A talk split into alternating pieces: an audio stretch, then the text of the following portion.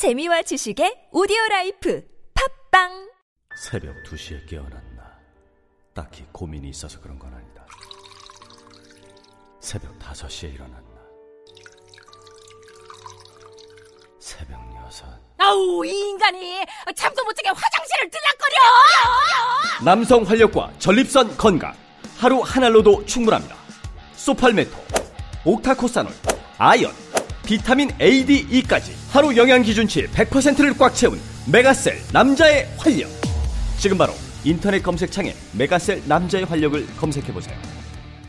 인생을 보고 세상을 보라. 롯데카드 무브컬처 라이프 사진전 역사에 각인된 기념비적인 순간. 거대한 존재에 맞선 인류의 도전. 어두운 시대를 밝혀낸 20세기의 영웅들 삶과 역사가 만난 그곳 라이프 생명이란 이름에 담긴 900만 장의 역사 롯데카드 무브컬처 라이프 사진전 예술의 전당 소설가 황석영입니다. 6월 항쟁 30년이 되는 6월 10일 저 황석영이 마침내 출감합니다. 시간의 감옥, 언어의 감옥, 분단된 한반도라는 감옥에서 저는 언제나 자유를 갈망해 왔습니다. 금기의 억압이 있다면 작가는 그것을 깨뜨리고 확인해야만 합니다. 역사를 바꿔낸 위대한 시민들께 제 이야기를 바칩니다. 황석영 자전 수인 문학동네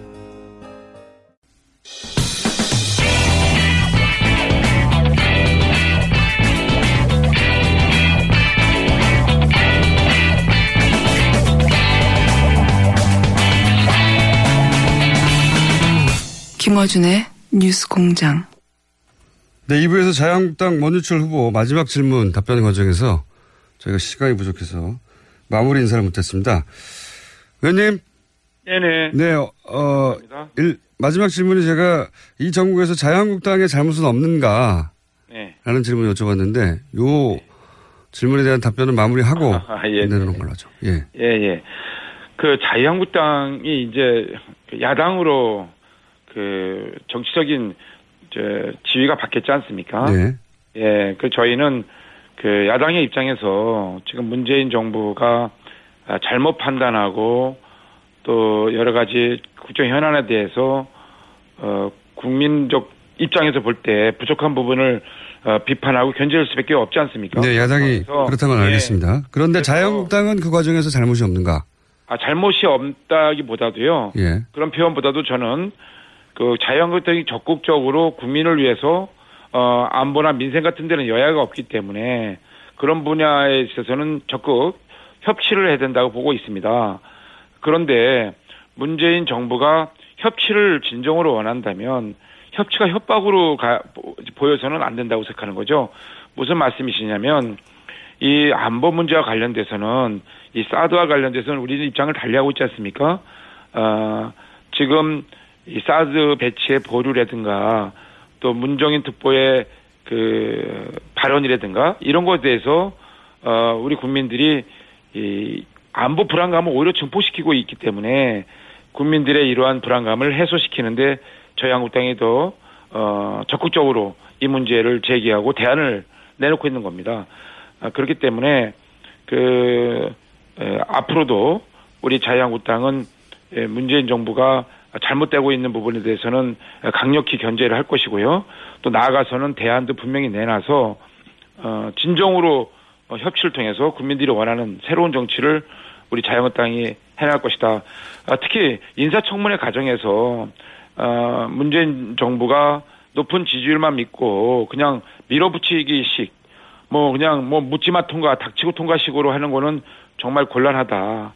또 이 사드 배치와 관련돼서도 예, 이것을 그냥 밀어놓고 어 밀어 그러니까 현아 바로바로 문제를 해결하지 않고 뒤로 밀어놓는 식의 결정은 결국은 어, 미국이나 중국 다 아, 두, 두 나라 다 놓칠 수 있는 아주 어, 좋지 못한 결정이다. 첫 단추를 잘못 끼고 있다고 어, 저는 개인적으로 판단하고 있기 때문에 알겠습니다. 이러한 모든 것이 국정 불안의 씨앗을 잉태하고 있고 잘못하면 국정 바탕에 지뢰를 싣고 있는 것이다. 알겠습니다. 지뢰를 예. 제거하고 심지 못하도록 하는 역할을 우리가 반드시 할 거다라는 말씀드립니다. 자유한국당의 잘못은 그럼 없는 것으로 정리하고 오늘 여기까지 하고요. 대표님이 되시면 네네. 저희가 스튜디오 직접 모시겠습니다. 네. 네네. 예. 저희들도 더 잘 하도록 노력하겠습니다. 네. 예. 오늘 말씀 감사합니다. 네. 자유한국당 원유철 후보였습니다.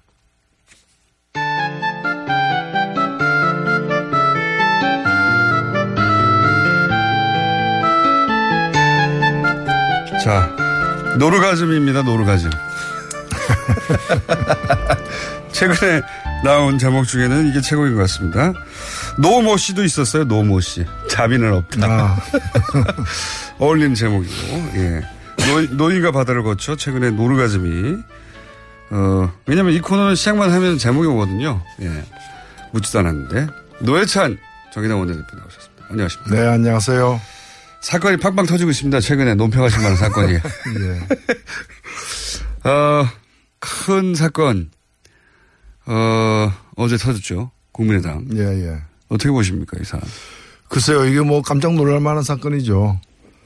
어, 이- 이런 조작이, 조작, 이걸 그 만일 당시에 그 판세가 박빙이었다면은 이거 하나로 선거 결과가 바뀔 수도 있는. 그렇죠. 역사가 바뀔 수도 있고 국가의 운명이 달라질 수도 있는 이 엄청난 일을 어, 누가 했다라는 것 자체가 믿기 힘든 지금 상황이에요.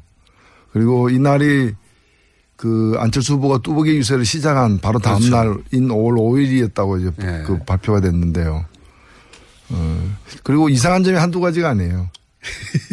이상한 점이. 한두 세 가지만 말씀해 주세요, 그러면. 한 가지만 말씀드리죠. 예. 이게 국민의당 발표를 믿고 싶은데 그게 사실이라면은 예. 어제 그 비상대책위원장이 이걸 국민에게 대사과 성명 발표하듯이 얘기하는 게 예. 아니거든요.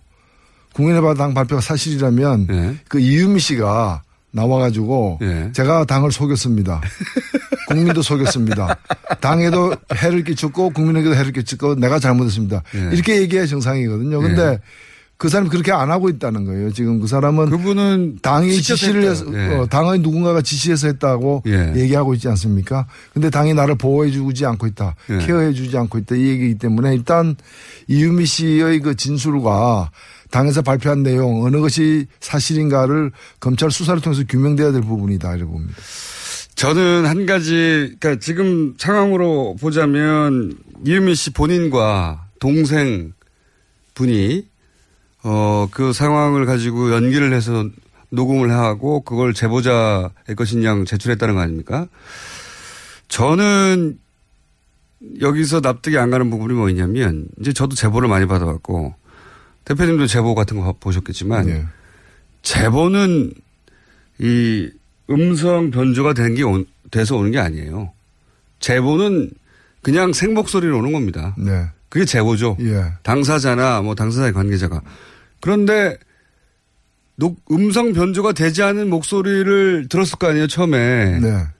그럼 당연히 이유미 씨 목소리를 알아야죠. 그것부터 이상하지 않습니까? 그, 그 검증을 했다고 그러는데 예. 어, 그 검증한 사람들이 누구인지 어떻게 검증했는지도 다 밝혀 그 국민의당이 스스로 밝혀야 될 것 같아요. 제보가 제보가 처음부터 음성 변조가 되어 왔다면 믿을 수가 없는 거거든요. 예. 누구의 목소리인지도 모르고 처음부터 음성 변조됐는데 어떻게 믿겠냐고 하는 게 정상적인 반응인데 그리고 통상 제보라는 건 당사자나 당사자 가까운 사람이 주는 거라서 그냥 생목소리로 와요. 그걸 나중에 당이 보고 이게 근거가 있다 그 믿을 만하다 싶으면 나중에 신변 보호를 위해서 음성 변조를 하거나 방송에 제공할 때 하는 거지 제보자가 스스로 음성 변조를 한 다음에 보내주지는 않아요. 그럼 제보 신뢰성이 떨어지기 때문에 그러니까 예, 그렇게 한간 제보자도 없죠. 제보라는 건 굉장히 제보 당사자도 떨리면서 하는 거거든요. 예. 근데 그러면 당원 당연히 그 제보를 들고 온 그 당사자의 목소리가 거기 들어 있으니 처음 들었던 국민의당 관계자는 그걸 알았어야 되는 거죠. 당연히. 저는 그 대목이 납득이 잘 안 갑니다.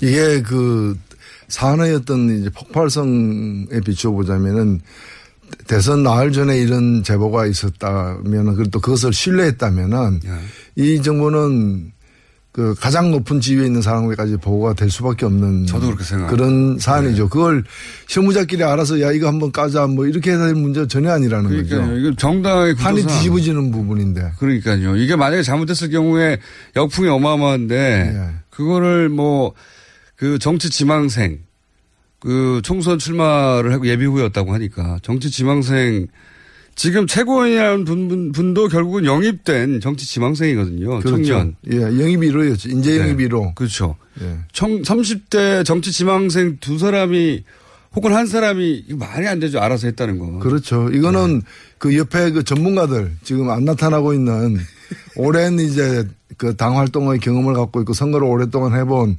지휘해본 이런 폭발물을 오래 다뤄본 폭발물을 오래 다뤄본. 예, 전문가들이 있는 거죠. 그냥 길가 가다가 불, 불발탄 하나 주워 왔다 그래가지고 예. 알아서 그냥 터뜨리고 이러지는 않죠.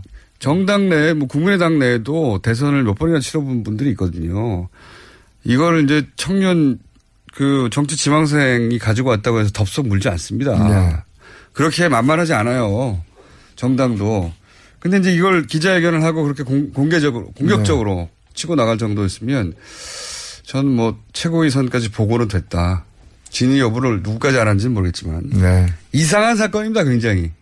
그렇죠. 그리고 이게 아주 질이 안 좋은 사건이죠. 대통령 선거에서 뭐 사실을 과장하거나 아니면 팩트는 명백한데 여기에 대한 비판의 강도가 너무 과하다거나 이런 일은 왕왕 있습니다. 선거 과열되다 보면. 근데 네. 없는 침소봉대하거나. 없- 네. 그렇죠. 근데 엄- 생으로 없는 사실을 만들어 가지고 뒤집어 씌우면서 그것도 선거 나흘 전에 이걸 추진했다는 거는 이거는 엄청난 거죠. 이거는. 전례가 없어요. 전례가 없는 거죠. 예. 과거에 예를 들어서 당 밖에 누군가가 예. 뭐 5짜리 사실을 100, 100인 것처럼 과장해가지고 예. 기자회견을 하고 당이 뭐 그 기자회견을 주선하거나 혹은 묵인하거나 그걸 써먹거나 하는 경우 있어도 당 내에서 자체 제작한 원천 가짜는 이 전례가 없는 일이에요. 아니 그, 그 선거 나가는 후보가 고등학교 중퇴인데 고등학교 졸업이라고 써도 당선 무효예요. 맞습니다. 근데 이런 엄청난 사실을 갖다가 그- 이건 죄의 질로 보면은 국정원 댓글 사건보다 더 심각한 거예요. 맞 습니다. 이분 그러니까 이 아무리 이분이 저- 정치 지망생이었다 하더라도 거의 10년 가까이 이 정치권 가까이 있어 있었고 그리고 안철수 후보와 어, 사제지간으로 이- 이연도 깊고 캠프에도 오래 있었고 그리고 정치 지망생이었고 근데 자신이 이 일로 정치적 미래가 완전히 막힌다 막힐 수도 있다 잘못되면 이런 생각을 안 했을 수 없거든요. 누군가 인준 네, 허락 없이는 이런 일을 할 수 없다고 보는 게 상식적이다. 네. 정치판이라는 것도 만만하지 않습니다. 거기도 전문 영역이라 이런 온갖 폭력거리들 폭발물들이 오는데 폭발물들을 오랫동안 다뤄본 분들이 그 안에 계신데 예. 지금 나온 보도 정도로는 납득이 전혀 안 가는 상황이다. 또 있습니다. 새 소식이. 이해운 예, 의원이 예. 당대표로 선출됐어요. 바른정당에. 예, 오래간만에 그 정상적인 보수가 보수의 정상 에 올랐다 이렇게 생각되고요. 정상적인 보수가 보수의 정상에 올랐다. 지금 또뭐 다른 한편으로는 가장 비정상적인 보수가 네. 또이 보수 연 하는 정당의 정상에 오르려고도 하고 있는데 홍준표 후보요? 예, 그렇죠. 여하튼 저는 뭐 이혜원 후보의 당선을 예. 진심으로 축하드리고 저도 뭐 오랫동안 그 인연이 많고 가까이서 보셨었습니까? 예, 그렇습니다. 가까이서 봤고 어 그리고 정말 우리나라에 굉장히 드문 그 정치하는 사람들 중에 굉장히 드문 영역이 진정한 보수거든요. 예. 예. 가짜 보수는 넘쳐 흐르는데 뭐 유승민 그 전 후보도 그랬지만은 좀 진정한 보수에 속하는 그런 분들이에요. 그래서 이런 분들이 점차 점점 더 힘을 얻어가서 얻어서 보수를 다시 세워야 됩니다. 그러니까 이미 그 낡은 보수, 그 보수라고 보기 힘든 극우 반동, 어, 그런 수구 세력들을 뭐 세탁을 하거나 또는 뭐 어떻게 그 분해가 재조립한다거나 어떤 방법으로도 그는 다시 보수를 재생하는 게 불가능하거든요. 이런 분들이 좀 새롭게 보수를 갖다가 중흥하는 역할을 해서 건강한 보수를 만들기 바랍니다. 자유한국당에서 만약에 지금 이제 어 인지도에서 앞선 건 사실이니까 홍준표 후보가 만약에 당 대표가 됐다. 100%죠. 예, 불행해도 100%입니다. 그러면 자유한국당의 홍준표 대표와 바른정당의 이해운 대표는 극과 극이에요. 네. 여러 가지 면에서 두 당이 어떻게 합니까 이제? 싸워야죠. 정말로 정말로 심하게 싸울 것이다 두 당이 사안별로 저는 그렇게 예상합니다. 일단 이해 이해운 그 대표가 그 당선 직후에 이제 발표한 내용을 보면은 진영 논리에 사로잡히지 않겠다라는 거거든요. 네. 야당이라고 해서 또 보수라고 해서 그눈 감고 함께 하지 않겠다. 사안 사안마다 네. 아, 합리적인 게 무엇이냐를 보고서 어, 입장을 갖다가 그때그때 달리하겠다고 했기 때문에 저는 그 가장 올바른 선택을 하고 있다고 보여집니다. 그 이혜원 의원과 그 바른정당과 진보정당이 이제 도저히 화 그 타협할 수 없는 지점도 있죠 분명히. 그러니까 좀 정당이 다른 건데. 근데 이제 말을 하다 보면은 어쨌든 대화는 되거든요. 합리적인 대화는 되거든요. 그렇죠. 이건 우리의 철학과 다르기 때문에 어 무슨 얘기인지 알겠지만 우리는 동의할 수 없다 이렇게 되는 거거든요. 예, 일단 뭐 안보는 보수, 그 경제는 뭐 개혁 이렇게 그 입장을 취하고 있기 때문에 안보와 관련해서는 입장이 다를 거예요. 다만 예, 특히 사드 관련해서는. 이제 이해운 대표 같은 분의 이제 특징이 뭔가면은 안보를 얘기하면서도 그러나 종북은 안보가 아니다. 종북몰이는 예. 그건 선을 긋거든요. 빨갱이 몰이는 하지 않는다. 예. 예. 예, 그런 점에서 보면은 뭐 대화가. 가능한 여지가 많다고 봅니다.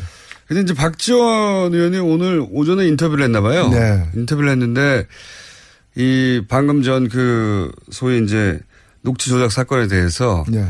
특검을 해서 특검을 해서 누가 책임이 있는지 국민의당 내부에 자세히 밝히자. 동시에 문준영 씨 사건도 이번에 같이 밝히자. 아주 대단한 분입니다. 예. 정치적 해법을 그렇게 내놨어요. 예, 어떤 그 생각으로 그렇게 말씀하셨는지는 모르겠는데 지금 특검이란 거는 검찰이 예. 제대로 수사할 가능성이 없을 때 특검을 하는 건데 지금 명백히 드러난 것은 증거를 완전히 조작해 가지고 그 이 채용 비리가 있는 양 뒤집어 씌운 거 혐의인데 이게 특검할 필요가 뭐가 있어요.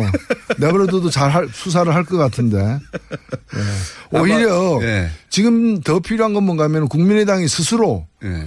어, 스스로 조사를 해서 당이지 않습니까? 공당이라면은 스스로 제대로 조사를 해가지고 누가 더 연루됐는지 그리고 그 이 당사자가 지금 그 이유미 씨가 얘기하는 부분이 어, 당의 요구에 따라서 했다라는 게 사실인지 아닌지에 대해서 그 다음에 누가 이걸 갖다가 그 저 신빙성을 검, 검토했는지 어디까지 보고되었는지 안철수 후보는 알았는지 몰랐는지 이 모든 것을 스스로 조사해서 국민들에게 밝힐 필요가 있는 것이지 뭐웬 특검입니까?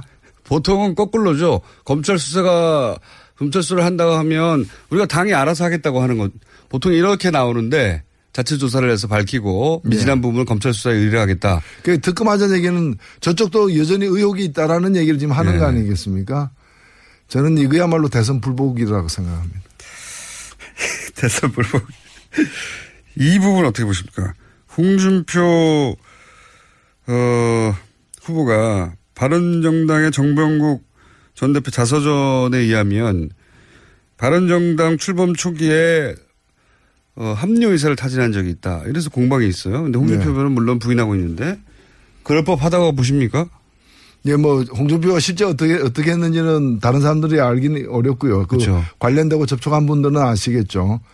어, 근데 당시에 보면은 어, 반기문 후보가 완전히 그 이 내려놓기 전에 상황 예, 이럴 그렇죠. 때 보면은 그 상당수의 제가 직접 확인한 것도 네. 상당수의 그 어, 국회의원 네. 그다음에 이- 자유- 이 자유한국당 자유한국당 국회의원. 자유한국당 국회의원들 그다음에 심지어는 기초단체 기초자치단체장 예. 그다음에 시의원 도의원 이런 분들이 떠날 준비를 갖다가 일진 이진 삼진 그렇죠. 이러면서 떠날 준비를 그 이삿짐 거의 다 꾸린 상태였어요. 특히 뭐 충남 지역을 베이스로 하는 국회의원들은 어 반기문 총장이 바른정당에 합류하기만 한다면 우리도 합류하겠다 하고 어 보로표 뽑아서 기다리고 있었죠. 저는 경남 지역 같은 경우도 제가 경남 아, 창원이니까 그렇군요. 예. 제가 직접 들은 얘기들이 많습니다. 당사자들로부터. 음, 당사자로부터 예, 예. 순번 기다리고 있다고. 예, 예. 뭐 그렇기 때문에 그 뭐 그 홍지사 같은 경우에도 그런 여러 가지 고려를 타진을 했을 수도 있다. 다만 진짜 했는지 안 했는지는 이제 관계자들이 이제 더 얘기를 해봐야 알겠죠. 정병국 전 대표의 평상시에 이제 품성이라든가 겪어본 바에 의하면 자서전에 이거를 소위 뻥을 칠 뿐입니까?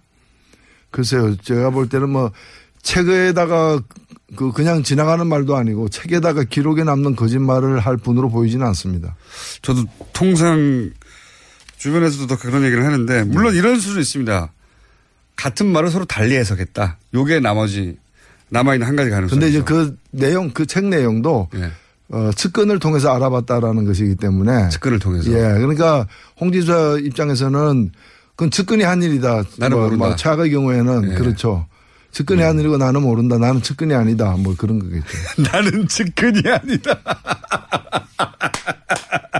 아무 다른 말인데 빵 터졌습니다. 그렇죠. 나는 측근이 아니죠. 나는 측근이 아니다. 이거 어떻게 보세요? 어제 한승희 국세청장 후보자 인사청문회에서 어, 그런 얘기가 나왔어요. 송영길 의원, 박영선 의원을 통해서 아직은 국세청이 공식적으로 확인해 주지 않고 있는데 역외 탈세 예. 5천억 이거 들어보셨습니까? 예, 지금 그런 보도가 되는 건 예, 봤습니다. 예. 요거 상당히 중요한 사건 아닙니까? 예, 그렇죠. 네. 사실은 뭐, 어, 무궁무진한 아직까지 이제 제대로 탐사도 못 해본. 예. 어, 그런 앞으로 조사, 수사 여러 가지 이- 이런 것들이 필요한 대목이라고 봅니다. 근데 어제 나온 질문의 내용만으로 보자면, 질의의 내용만으로 보자면, 어, 역외 탈세를 자진 신고하면 문제 삼지 않는다 정도의 네, 네. 일이 있었고, 그 과정에서 삼성 쪽에서 5천억 정도를 역외 탈세했던 것을 신고했고, 뭐 이런 이야기거든요. 그런 네. 사실이 있습니까? 했는데 이제 제대로 답변이 안 되고 넘어갔는데, 만약에 그런 사실이 있었다고 치면, 그럼 비자금을 합법화해주는 창구로 국세청을 쓴 거 아닙니까? 이게 국세청 단독으로 해줄 수 있는 사안입니까? 그렇죠. 사실 뭐 비자금 전체를 다 그, 그런 방법으로 세탁하지는 못할 거예요. 왜냐하면 네. 그것도 예. 신고하면은 이제 그 면제 준다고 얘기는 했지만 신고하는 수가 너무 커버리면은 그게 또 이제 큰 문제가 되죠. 그 국세청이 가- 스스로 감당하고 넘어갈 문제가 아니게 되는 거죠. 그 정도 액수면은 그- 그래서 이제 의혹 제기의 밑바탕에는 당신은 이제 최수실 어, 정유라 지원 건으로 삼성과 그 청와대 간에 딜이 있었던 거 아니냐. 자, 정유라 이런 식으로 지원해주면 우리가 예를 들어서 합병에 대해서 눈 감아주거나 도와주거나 혹은 뭐 기타 민원 사항이 있으면 해결해주고 이런 딜 속의 일부였던 게 아니냐 하는 게 의혹의 의혹의 정체인 것 같아요. 어, 뭐 삼성에서 국민연금 합병 문제, 예. 그 국민연금 관련 주식 합병 문제라거나 삼성중공업 문제라거나 아니면 SK에서 그 동생을 꺼내는 문제라거나 예. 여러 가지 또는 이제 면세점 문제라거나 여러 가지 기업들의 그 민원, 어, 정말 치명적인 거는 민원을 갖다가 해결하는 대가로다가 어, 금전적 지원을 갖다가 예. 본질적으로는 뇌물이지만 그걸 가지고 어떤 지원을 갖다가 받았던 그런 정, 정황들이 많이 확인됐지 않았습니까? 그렇기 때문에 이것도 그럴 가능성이 충분히 있는 거죠. 예. 그렇죠. 금액 연장선상에서 나와야 될 얘기인데 이 삼성 관련 뉴스들은요 보도가 잘 안 돼요. 크게 신기하죠. 예. 예, 뭐 보도되는 그 통로에 이제 그 그쪽 삼성에서 많이 이렇게 작용을 하고 있다고 봐야죠. gatekeeper가 따로 있는 건지 잘 안 되고 잘 안 됩니다 보면 사실 요런 요런 건들은 자 아, 영장 기각 문제는 어떻게 생각하십니까? 정유라 씨가 영장이 두 번째 기각됐지 않습니까? 예, 뭐 지금 어 세 번째 영장을 청구할 가능성이 있고요. 예. 어, 왜냐면은 그 말 세탁과 관련해 가지고 예. 이 정유라 씨가 말을 좀 바꿨거든요. 어, 말을 바꿔서 예, 그 별것도 아는 말인데 이렇게 막 터지는 말을 바꿨죠. 그래서 어, 말 바꾸는 것에 관해서 말을 바꿨죠. 예, 그렇죠. 그래서 결국 이제 그 말이 이제 삼성이 뇌물로 제공한 거다라는 그 특검의 주장에 대해서 그동안에 삼성은 그렇지 않다라고 부인해 왔는데 네. 이것이 이제 그 뇌물로 규정할 수 있는 어떤 정황을 갖다가 정윤아 씨가 얘기를 했어요. 어머니가 이제 나한테 어머니가 이제 한 일이다. 네. 그러니까 최순실이 작용을 해가지고 그 이미 그 삼성이 이제 준 말, 뇌물로 준 말의 이름들이 드러나니까 그 말을 다시 가져가는 방식으로 하고 전혀 딴 데서 딴 말이 오는 그렇죠. 식으로 했지만 그 블라디미르 등 말두 마리가 예. 결국에는 삼성 거였다라는 예. 이제 그 정황에 대해서 새로운 진술을 했고 새로운 진술에 대해서 정유라의 정유라 씨의 변호인은 어, 저거는 정윤아 씨가 자기 의뢰인이 말 잘못한 거다. 네. 아, 또 이렇게 덮어버리려고 지금 하고 있는 상황이기 때문에 예, 이, 그, 지금 현재 이제 계속 영장이 청구되는 부분은 뭔가 하면은 뇌물을 주고, 주고받았고 여기에 그 공모를 한 예. 그 과정에 공모한 당사자가 정유라다. 그래서 구속돼야 된다. 이 논리거든요. 예. 그이 논리를 좀 보강하는 정황 내지 증거가 나오고 있는 상황이기 때문에 에, 다시 검찰 측에서 3차 영장을 청구할 가능성도 있다 이렇게 보여집니다. 삼성 관련은 잘 기, 영장이 안 떨어져 가지고요. 과거도, 그렇죠. 과거도 보면 아, 뭐. 지금 뭐 저- 증인들도 나와가지고. 자기가 다 사인까지 했던 자기 진술서를 갖다가 그 조사받은 적이 있느냐에 대해서도 말을 안 하고 있잖아요. 그러니까 이그 진술을 희한한 증인들이에요. 이, 이 진술을 본인이 하셨습니까? 네. 사인한 건데 거기에 대해서도 침묵이에요. 예, 그러니까 그러면 그러면 저 이 피고 증인은 몇 년 몇월 며칠 태어났습니까도 얘기 안 하는 거예요. 자기가 태어난 사실도 인정 안 하는 거예요. 그런 거와 똑같은 거예요. 존재를 인정하지 않는 거예요. 그 법원 사법부에 증언하러 나오긴 나와요. 네. 나와서 이렇게 완벽한 침묵으로 일관하는 건본 적이 없거든요. 더군다나 재벌 이 사, 재벌 사건도 많은데 나오면 뭘 말합니다. 뭐라도 아니다 기다. 근데 이 경우는 나오긴 나오는데 말을 안 해요. 아무 말도. 그 사법부 삼성은 사법부도 두려워하지 않는 거예요. 사실은. 그렇죠. 예. 뭐 법 위에 있으니까. 이런 거는 전례가 없는 경우입니다. 진짜로. 처음 있는 경우야. 이게 그래서 언론에서 비난이 쏟아져야 되거든요. 예. 삼성 관련은 언론 보도가 그렇게 많지가 않습니다. 이런 거. 뭐 관련해서. 광고 줄 광고 돈줄을 쥐고 있으니까 언론도 참 안타깝게 영향받는 경우들이 있는 것 같아요. 그런 추정을 할 수밖에 없는 게 이건 전례가 없는 일이고 그 자체로 법정을 모독하는 거라고 공격할 수 있거든요. 충분히. 예. 자기가 쓴 것도 이거 본인이 쓴 거 맞습니까? 검찰에 물어봐도 사실 인정을 한 다음에 뭐 그 다음에 증언할 때 침묵해도 되잖아요. 혹은 뭐 거부하거나. 그러니까 아무것도 대답을 안 해요. 예, 그 아무것도. 증인은 지금 법정에 나와 있습니까? 얘기해도 아무 말안 하는. 증, 증인은 증인입니까? 이거 물어봐도 아무 말도 아무것도 대답을 안 하는 겁니다. 지금 침묵. 그래서 이제 증인들을 더 이상 부를 필요가 없다고. 결국에 이- 결국에는 이런 대응이 이걸 통해 가지고 그 이 관련된 사실들을 이제 제일 중요한 게 이제 뇌물이죠. 형량에 직접적인 영향을 미치니까 이걸 통해서 이재용 씨를 보호하려는 그렇죠. 네, 네. 그런 이제 무리수를 두고 있는 상황이죠. 욕을 먹든 어쨌든 법정을 모독하는 것도 다 상관없는 거예요. 예. 그냥 이재용 부회장만 보호할 수 있으면 그런 상황이 벌어지고 있고 그거를 모든 언론이 질타해야 되는데 우리만 질타하고 있습니다 지금 예. 여기서만 뉴스, 뉴스 공장의 존재 가치죠. 한 가지만 더 여쭤보고 어, 어제 JTBC에서 김경준 씨 인터뷰를 보도를 했습니다. 예. 이 사안은 지난 10여 년 이상 묻혀있던 사안인데 예. 묻혀있었지만 사람들은 다들 기억하는 사안이죠. 예. 이 사건은 앞으로 어떻게 보십니까? 예. 저는 이제 뭐, 그, 박근혜 전 대통령이 이제 탄핵을 당했기 때문에 이제 다음 순서는 이명박 전 대통령이라고 생각됩니다.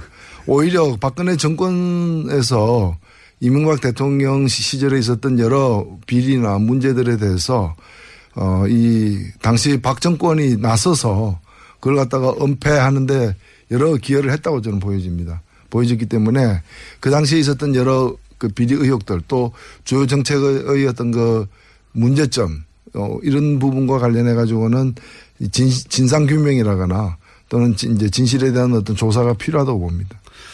이제 그 첫 출발이 김경준 씨 입을 통해서 시작된 것 같아요. 네. 예, 그게 JTBC가 한 번 보도하고 말 것 같지는 않고요. 네. 앞으로 이어질 것 같고. 요 분야는 어, 대표님도 전문 분야 아닙니까? 자, 앞으로 제가 보기에는 어, 이명박 저 대통령에 대한 얘기가 나올 수밖에 없는데 노회찬 원내대표가 크게 활약이 기대되는 크게 활약이 기대되는 분야입니다. 정의당도 당대표가 곧 선출되죠? 예, 그렇죠. 네. 누가 될 거라고 보십니까? 아, 예, 좋은 분이 될 겁니다. 유일하게 비겁한 답변이었습니다. 자, 오늘 여기까지 하겠습니다. 예. 지금까지 정의당 노회찬 원내대표였습니다. 감사합니다. 네, 감사합니다.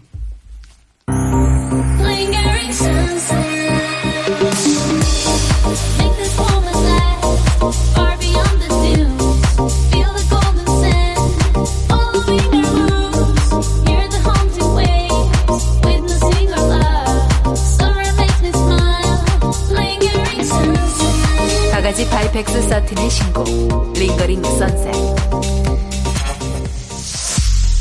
DJ Korea Records.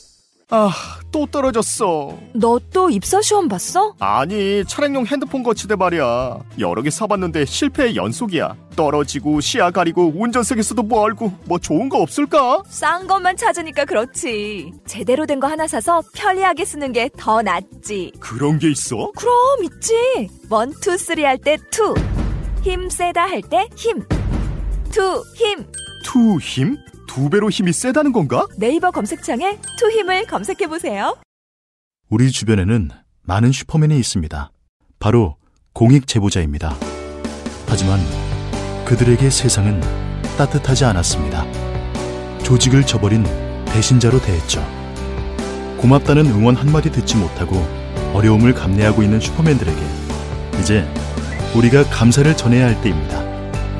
시민사회 지지 캠페인 어쩌다 슈퍼맨에 기부해 주세요. 아름다운 재단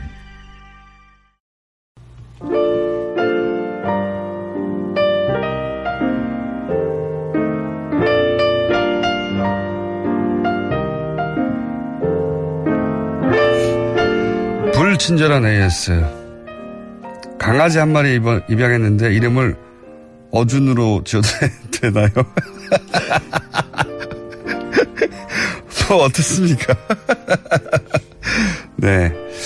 참고로 저도 강아지 한 마리 키우는데요. 예. 이름이 라디시옹입니다. 불어로 계산서라는 뜻입니다. 돈이 많이 들어가지고 이름을 계산서로 지었어요. 네. 뭐 어준 뭐 어떻습니까? 계산서도 있는데. 자, 누가 누가 멀리서 듣나? 백야를 보면서 노르웨이 트롬소 북위 70도. 예.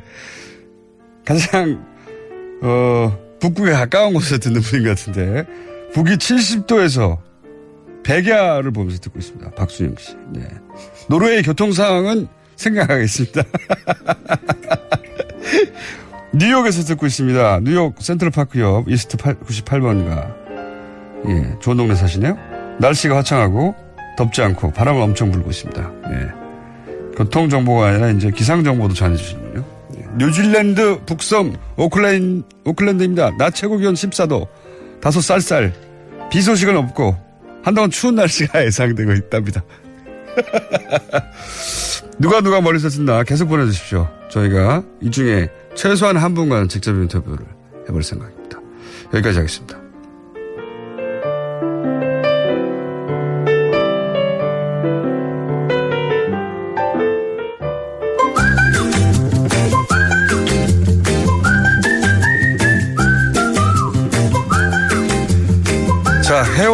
배가 운동을 벌이고 있는 칼폴라니 사회경제연구소 정태주 소장님.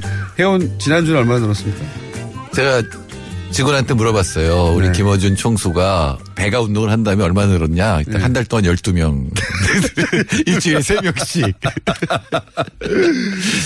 그만큼 가입이 어려운, 이 돈 내고 가입하는 거 아닙니까? 근데 이게 그렇잖아요. 이게 보통은 차 타고 다니면서 듣잖아요. 예. 근데 차 타고 내려서 사무실까지 가면 잊어버리죠. 그렇죠. 그래서 이름을 어렵게 정했다는 겁니다. 칼플 차라리 정태인 연구소라고 했으면 그나마 그렇죠. 그럼 정태인 쳐보는데. 그러니까요. 칼 플라니? 근데 정태인 영사로 지금 나옵니다. 그래서 홈페이지 나와요. 들어가시면 됩니다. 자, 연구소 이름을 정태인 연구소로 바꿔주세요. 네, 감사합니다. 그리고 일단 무료 가입을 한 다음에 그다음에 좀 중요한 거 보려고 그러면 돈 내라고. 근데 그게 잘 안 통해요. 그렇지 않답니까? 예. 인터넷에 보면 다 뜨거든요, 이게. 근데 이 얼마죠, 이게? 예, 한 달에 만 원. 한 달에 만 원이요? 그러니까 조합원이 되려면 협동조합이기 때문에 출자금이 있어요. 예. 근데 이제 출자금을 안 내면, 어, 의결권이 없는 거죠. 의결권이 없다. 예. 뭐, 이건 조합원에 가면 전체 이제 조합원 총회에서 중요한 거에 대해서 그때는 결- 돈을 좀 더 내야 되겠네요. 만 원이 아니라. 예, 출자금이, 그러니까 처음에 10만 원을 내고 아, 이제 10만 원이야. 예, 들어가는 게 얼마나 있거든요. 근데 이제 힘듭니까? 보통은 요새는 회원이라고 네. 그러니까 말하자면 무의결권주죠. 우선주 처럼 네. 만 원짜리 있답니다. 만 원짜리 무의결권 있으니까 10만 원에 너무 놀라지 마시고 만 원짜리도 있다고 하니까 한 달만 해보세요. 네. 그리고 어, 한 달만 해봤는데 큰 재미가 없으면 여기 방송에서 소장님 나오실 때 문자로 욕을 해 주십시오. 자, 오늘 주제 뭡니까? 오늘 주제는 이제 문재인 정부가 50일 좀 안 됐죠? 49일 만에 예. 처음으로 국무회의를 했대요. 아 그래요? 아 왜냐면 장관들이 안 장관이. 없으니까 이게 두 달 가까이 잘 국무회의도 못 하고 있었어요. 예. 예, 보수 진영 입장에서는 50일이면 1년에 7분의 1 지난 거잖아요. 그러니까 5년에 35분의 1 지난 거죠. 예. 예. 아, 이제 35분에 34 남았습니다. 두 달 지났는데 음. 두달 동안 국무회의를 한 번도 못 했다는 건 네, 뭐, 원래는 취임하기 전에 뭐 한 두, 서- 세 달이 있기 때문에 예. 이제 장관들 임명하고 비서관들 임명하는데 이번엔 뭐, 이 취임 기간 같은 게 없었잖아요. 그러다 보니까 이게 이제 정부가 공존한 듯한 느낌을 좀 주긴 합니다. 아니요. 아니요. 아니, 뭐, 뭐 공전했어요. 한 일이 너무 많은 일이 같아요. 너무 많지만 예. 예. 국무회의를 처음 했다고 하니 그런 느낌도 좀 드는데 자 오늘 하실 얘기는 그러면 장관들이 초반에 어떻게 했나 그 중에서 뭐 경제 분야도 얘기하실 것 같고 네, 경제는 지금 가장 장관 예, 닥친 일은 부동산이거든요. 네. 그러니까 한 달 사이에 마치 새로운 정부를 시험을 해보듯이 1억이 올라간 데도 있어요. 호가가. 널뛰게 했죠. 예. 예. 보통 정부 초기에 눈치 보다 그런 일이 많이 있어요. 예, 예, 그리고 뭐, 그 부동산 주기하고도 겹치긴 했는데 여하튼 지금 눈치를 보는 거거든요. 네. 예, 말하자면 간을 보고 있는데. 네, 찔러보는 거죠. 예, 김현미 장관이 취임하자마자 했던 예, 일단 취임사가 굉장히 좋았고요. 네, 취임사가 이제 통계를 보여주면서 네. 이건 투기지. 한 어떤 사람들이 자기가 집 살려고 해서 이렇게 올라가는 게 아니다. 그리고 네. 제일 중요한 게 뭐냐면 어, 역대 국토부 장관이 다 이랬어요. 집값이 올라가는 건 공급이 부족하기 때문이다. 국토부는 항상 이 업자들의 편에 선, 선, 선 논리가 아닌가 싶은 논리가 많았어요. 그러니까 경제 논리로 보면 맞는 것 같거든요. 공급을 네. 늘리면 가격이 떨어질 거니까 네. 공급을 늘린다고 국토부 장관이 얘기한 순간 부동산 시장으로 돈이 왕창 물려가서 공, 제 가격이 올라가요. 그러니까요. 야 얘들이 잡을 부동산 가격 잡을 이 의지가 없구나라고 신호를 보내는. 예. 일반 공산품은 공급이 늘어나면 가격이 떨어지죠. 그렇죠. 예. 부동산은 이미 전 국민에게 한, 사, 한 사람당, 아니, 그러니까 한 가구도 한 집이 돌아갈 만큼 이미 충분히 있거든요. 예, 그건 아주 간단한 계산을 해보면 되는데 정확한 통계는 없습니다만 우리나라 5천만 명이잖아요. 3명이 한 가구라고 한 치고. 가구라고 치면 한 1,700만 정도가 네. 가구가 있는데 있어요, 집이. 그 정도 이상. 예, 근데 반이었거든요. 예. 그러니까 나머지 바- 절반이 가지고 있다는 얘기고. 예, 근데 우리나라에서 다주택자가 187만 명으로 지금 돼 있어요. 네. 그러니까 750만 채를 187만 명이 갖고 있는 거죠. 10%가 다 가지고 있는 거죠. 예. 그러니까, 네채 내지 다섯 채를 평균 갖고 있는데 문제는 뭐냐면은 임대소득 신고한 사람은 4만 8천 명이에요.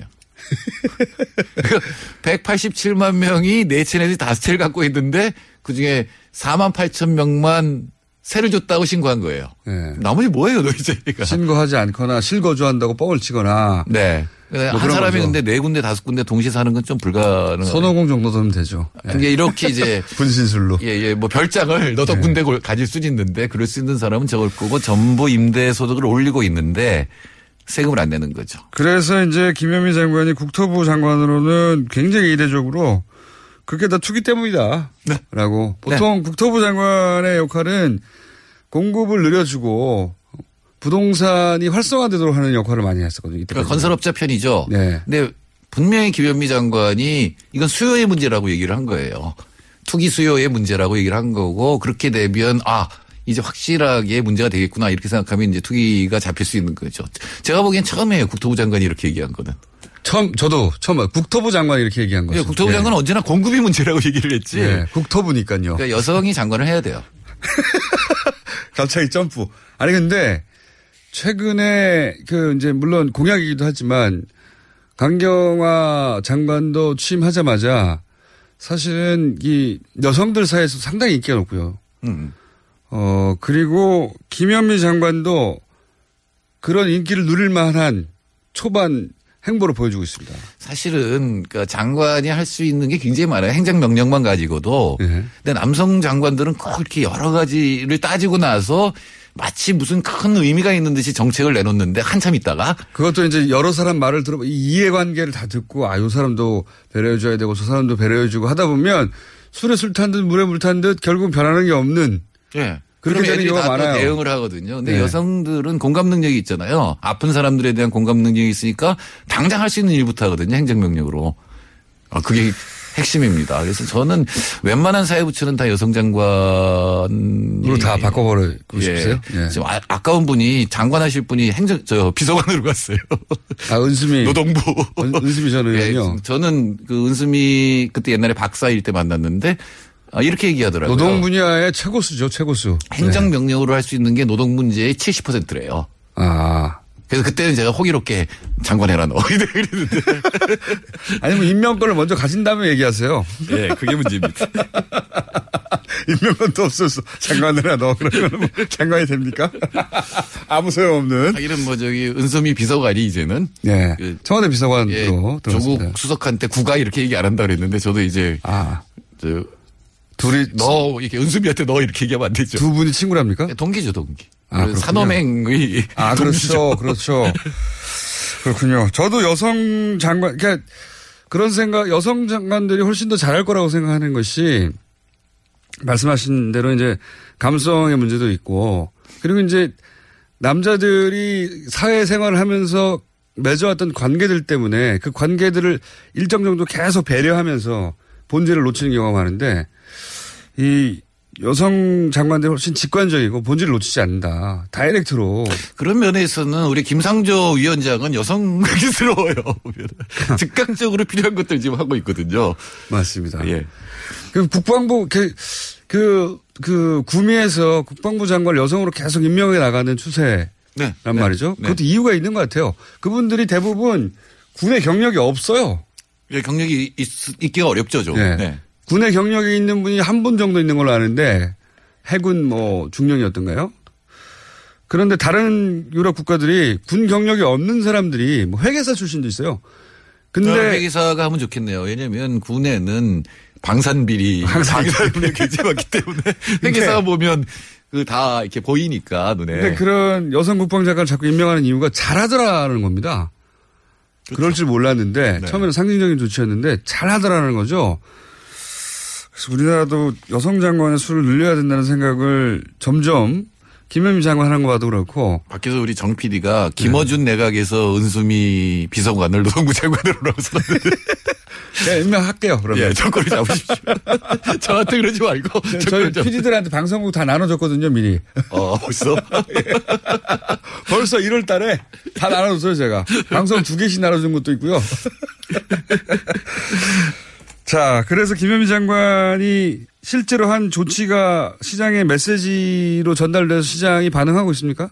예, 일단 떴다방 같은 것들은 이제 행정 조치를 취하니까 없어졌고 그다음에 기- 김 장관이 26일 날 한 일은 뭐냐면 동대문 휘경동에 있는 청년 전세임대 주택에 갔거든요. 예. 그러니까 지금 수요가 문제라고 얘기를 했잖아요 취임사에서. 네. 근데 이제 공급에 대한 얘기를 하러 청년 임대주택에 간 겁니다. 네. 공급은 공공 임대주택을 공급하겠다 이렇게 이제 얘기를 해- 해서 음. 보통은 중대형 아파트 공급을 늘리겠다 이런 식으로 네, 그게 얘기하는데 이제 부동산 업자한테도 좋고 가격이 올라가서 네. 경기를 살린다 뭐 이런 게 있는 항상 거죠. 그래 왔는데 그게 아니라 이제 임대주택을 늘리겠다고. 그러니까 임대주택 늘리겠다는 얘기는 또 장관이 다 했어요 고급 측면에서. 근데 네. 이번에는 상징적으로 첫 번째 방문지가 음. 청년과 신혼부부를 위한 임대주택을 늘리겠다라고 얘기를 하고 금년에 구체적인 수치를 얘기를 했기 때문에 그러니까 가난한 사람들 어려운 사람들에 대해서는 바로 살 수 있는 집을 주고 네. 투기는 잡겠다라고 하는 명확한 의지를 밝힌 거죠. 어, 그래서 이제 부동산 가격이 좀 주춤합니다. 실제 시장이 반응하고 있어요. 그리고 네. 김현미 장관 본인이 부동산 문제로 스스로 자기 집 문제로 뭐 대부분의 생활인들이 그렇지만 국회의원이었음에도 불구하고 이런 어려움들이 있었다 얘기를 본인 경험에서 나온 것도 있는 것 같아요 보니까. 그렇죠. 보통 사람은 집 때문에 굉장히 고생을 많이 하거든요. 한, 예, 한 채가 그렇죠. 있거나 없는 사람은 정말 고생을 하는데. 있어도 한 채도 어렵고요. 그 제가 경제학자라고 괜히 집 팔라고 했다가 지금 전세금 올려달라고 해서 지금 마누라 아니, 차에서한테 아주 그 고통. 자, 경제학자가 돈 버는 거 못 봤어요 저는. 네, 경제학자들 중에 주식에서 성공한 사람이 역사적으로 두 명밖에 없어요. 리카도하고 케인즈 두 사람밖에 없어요. 1분밖에 안 남았는데 아, 벌써. 예. 오늘 잡담이 너무 길었습니다.